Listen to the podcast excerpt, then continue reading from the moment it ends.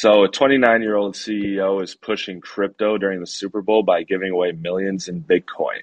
Uh, the FTX ad promises to give Bitcoin to four winners, equivalent to the time the ad shows in the second half. So, if the ad appears at 10:09 p.m., each winner is going to get 10.09 Bitcoin. Um, ads this year are going up to right around $7 million for a 30 second slot. Around 40% of this year's advertisers are newcomers. So, FTX CEO Sam Bankman Fried has already spent heavily on sports partnerships this year, including ads with Tom Brady. He worked with MLB during the World Series and uh, more recently getting the naming rights to the Miami Heat Stadium. And just in those markets alone, like in Houston and Atlanta, the two teams playing in the World Series, they've got a lot higher brand awareness and more signups, as well as Miami, where the Heat are located. Um, the FTX HQ moved from Hong Kong to the Bahamas recently, and the CEO says the ads are just as much about courting U.S. regulators as getting customers to download the app. Uh, good quote is We want to make sure that we're painting a healthy image of ourselves in the industry. We're optimistic that we're going to be able to grow our U.S. business. A lot of that is working with regulators on bringing new products to the market. So, Sam is actually going in front of Congress today to talk about the risks and regulations about digital assets. And he was also there back in December talking about financial innovation in the crypto industry and how not to kind of stimulate. Um, the main issue is basically crypto's meteoric meteoric rise has raised concerns about the lack of protections for consumers, um, as well as you know little to no oversight on the financial risks and you know any recourse. Um, to add to that, there's going to be a large number of celebrities and influencers and investors hyping crypto up during the Super Bowl. Uh, like I said, about 40% of the uh, you know commercials are going to be newcomers. I mean, Jimmy Butler's in a Binance commercial, Kyle Lowry's in a BitBuy commercial, LeBron could be in a Crypto.com commercial, Tom Brady will probably be in an FTX commercial. So I mean, the list goes on and on. Um, Jake, what are your thoughts on this? I mean, obviously, do your own research and don't just blindly listen to celebrities, but yeah, you got the good caveat out of the way.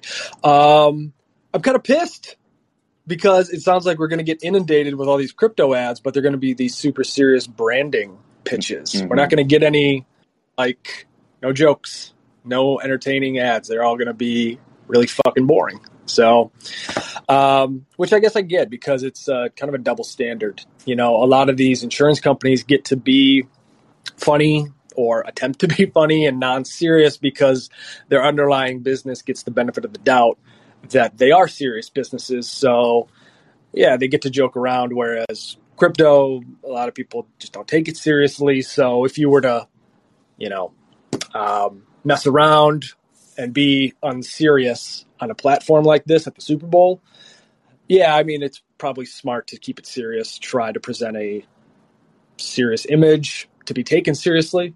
But um, just from someone who's going to watch the Super Bowl, they're going to be really boring ads. It sounds like just just like branding, basically. Uh, so yeah, I don't think like for seven million for a spot. Like most of these, the thing is, most of these crypto companies have a lot of money to spend on advertising and marketing. Like I think us and Dylan have talked about before with their marketing budgets, but like it's just wild to think that yeah, that was the great point you brought up. Other companies are able to do whatever they want, but since there's no real regulations and we're trying to get like the ground floor set to build in the United States crypto, they're probably going to be boring as shit. You're 100% correct. But the other thing I want to say is this year's Super Bowl is being compared to the 2000 2001 Super Bowl in terms of new companies grabbing attention. And that was, you know, right around the dot com boom. And this is the Web3, you know, crypto oh, introduction. Uh, I didn't think about that. Yeah. Yeah. Um, but I mean, even some of those were were like I don't know what you want to call them. Funny because they, they had what the talking sock puppet was like pets.com. Yeah. Uh, I remember that one, uh, and that was not like a serious one. So uh, yeah, I don't know. Because um, I looked it up last year. I don't think there was a single crypto ad, and now you're going to have a bunch. So um, yeah, yeah, I wouldn't mind getting. What, what did you say? The winner gets like ten Bitcoin if it's the ad runs at ten o'clock. So, Uh, yeah, so whatever time they get half the a mil in Bitcoin. Ooh, yeah, right. Sheesh. Okay. Okay. Um, no, actually, one more thing before we go, because you did mention that the CEO of FTX is going to be on Capitol Hill today talking to regulators. Not his 1st mm-hmm. time, probably far from the last. And I don't want to go too far down this, but this is just another case of why I think there needs to be a cabinet level position uh, for technology. Andrew Yang talked about this when he was running for president, but you have a lot of these lawmakers that just already struggle trying to comprehend modern technology. And this is this I, I, mean you and I have a pretty good handle on modern technology, but even we struggle to wrap our minds around some of the technical aspects. So having like a chief technology officer on the president's uh, cabinet, I, I, just think this is another example of why we need a little more uh, tech literacy at the highest levels of government. Yeah, no, I couldn't agree more. It's uh, definitely needed, and I think hopefully we get there sooner. Yeah, yeah. All right, well, I guess uh, what Super Bowl is this Sunday, so we'll see whether these ads are uh, entertaining or not.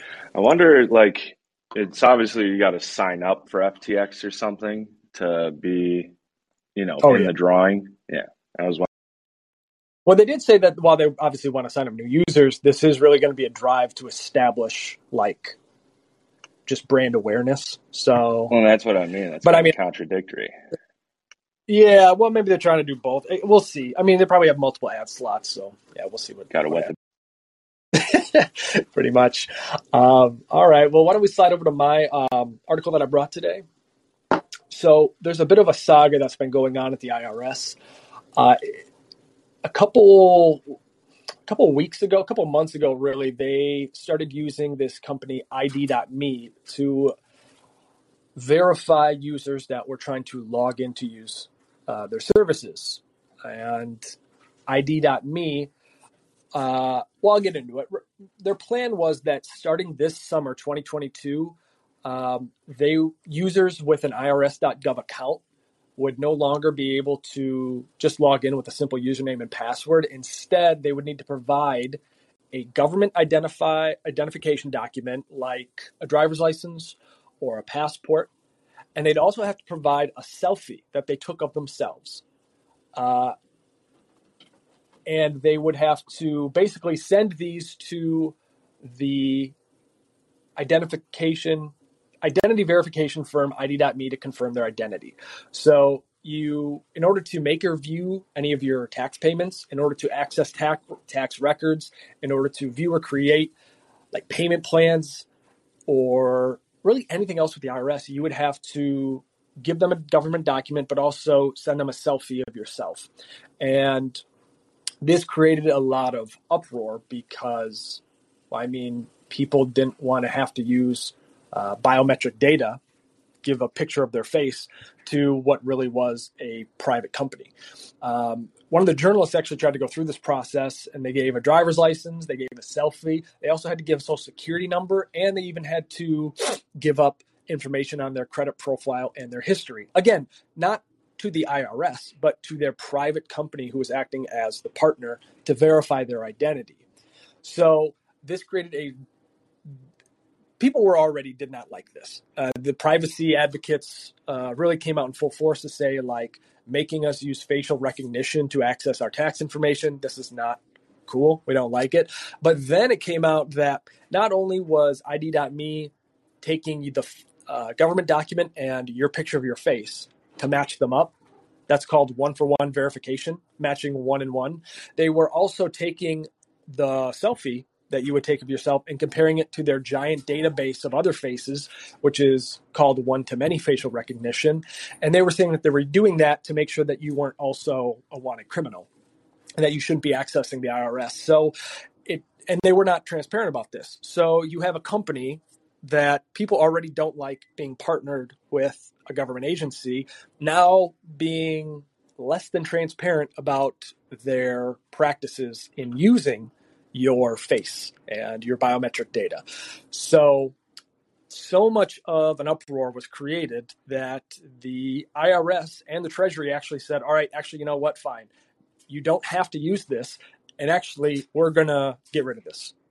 We'll go back to the old Uh, well, they didn't say exactly what they're going to go back to, but for now, the password username system will have to suffice.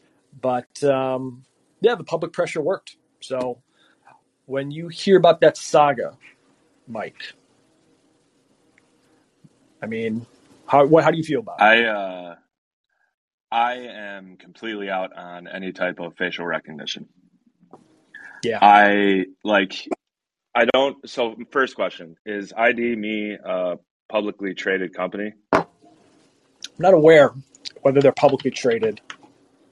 Uh, Um, because if they were, I would be even more against this. Because what, like, I don't like. What did they sign with the IRS to be like? All right, the IRS is going to use ID.me. What do they? Get? You said that they're running it to see if they're terrorists or on a watch list or like maybe double submitting whatever forms. But like, what? What? I don't. I just don't understand. Seems like a gratuitous reach and they got caught. So now they're trying to grab their hand back quick and not make it a big deal. But like, if it's a publicly traded company, could they not just like resell any of those, any of that data that they got from the facial recognition? well, so they claim that they weren't. Let me let me make sure I have this. They claim that they weren't selling any of this data, but their caveat was that they do share some data with select partners. So you have, you know, a, a little built-in plausible deniability there in a very general sense. Like, what does some data and what do select partners mean? Yeah, Uh, sounds like lawyer talk. Well, yeah, and it's kind of an issue that you run into all the time when you talk about how companies treat your data. There's these back doors, there's these exceptions that are made that are not clear, and yeah, give them just enough leeway to find a way to keep making as much money as they want. Right, and they could be very vast, uh, you know, gray areas. But what what trips me out is like with the Olympics going on. I don't know if anybody knows the Olympics are going on because we can barely fucking watch them. But um, they like China is using their facial recognition to now give like tickets to jaywalkers and people that Mhm. like hop fences and shit. So like, I mean, obviously China is way more like technically not way more, but more technically advanced in like the public domain than we are right now. But I Oh, yeah. I I hate that. Like if we ever get there, I I, I need to move to an island by myself. No, I'm with you. They have like they're not. I think this is another takeaway, which is that I know people don't like our government sometimes, and they get very frustrated, and there's a lot to complain about. And this is a good instance of why you should complain about your government doing something like this. But China doesn't ask. China doesn't tell you. China just yeah, they they're just doing it. They already have all your all the faces, and they just get more and more every single day. And if you use TikTok, you might be giving up your face. Just saying. But right. like this, I think a good takeaway here is that look, Freedom of Information Acts and public pressure worked in this country. If you gain enough political power, uh, you can you can still change things. And you know the all this information we're able to achieve on the uh, IRS's relationship with ID.me, we're able to get because Freedom of Information Act requests are very powerful. The fact that you can demand by your right information on the government's activities, and yes, sometimes it get, gets redacted, but that is just an incredibly powerful tool that I just hope people don't take for granted because it does not exist everywhere around the world. Right. The fact that we're able to actually ask questions and sometimes get them answered by the government. Like in China, you ask, no, I'm not going to get into this, but yes, I agree. I agree. You have a lot more rights than you than you feel like you do when you are in America. Yeah. So the one thing I wanted to talk about was what you said, which is that you're out on facial recognition, and I am too. But th- the thing is, then I go back. Like I use my Apple, like my iPhone facial recognition all the time. I don't think twice about it, and obviously there's some pushback. There's some line that can't quite be cro- crossed. Uh, this story is an example of that. Um, I guess I just wonder if it's just a matter of time, or if there really is like I'm just trying to understand the distinction of why we feel comfortable in some areas using our face uh, and allowing companies to use it in other areas like this, like we're just totally out on.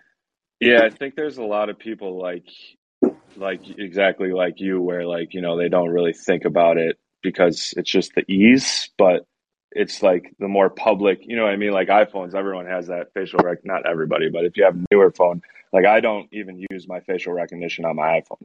That's how out I, I am. I, I still use my finger. Um, No I don't know you. why. It's one of those weird, one of those weird little quirky black hat things with me, but like the pros don't outweigh the cons at this moment for me. Mhm. You know what I mean? Like the ease doesn't ease my worry of what they could use it for in the future. Yeah. Yeah, I was always out on Siri and then I just turned it on because I have a baby in my arms half the time. Mhm.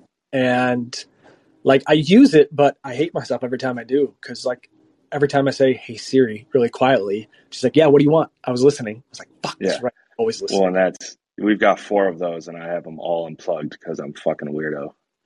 like we don't we don't use them in my house. I've given two to my mom, but yeah, no, I I yeah, I'm I'm all for like privacy, privacy, but Yeah. yeah, it's it, it trips me out.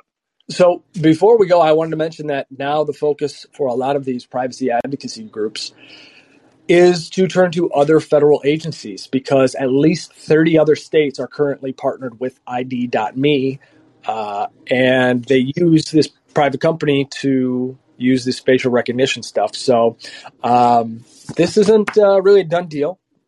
And there might be more, there might be less facial recognition. But when it comes to essential government services like filing your taxes, I'm glad you don't have to use your face. That's uh, yes, seems like a bare minimum we can thankfully put to bed for the moment. yes, I couldn't agree more. Awesome. Well, thanks for jumping on today, bud. Uh, good to talk to you. Oh yeah, always have a good one. Yeah, you too. We'll be back tomorrow.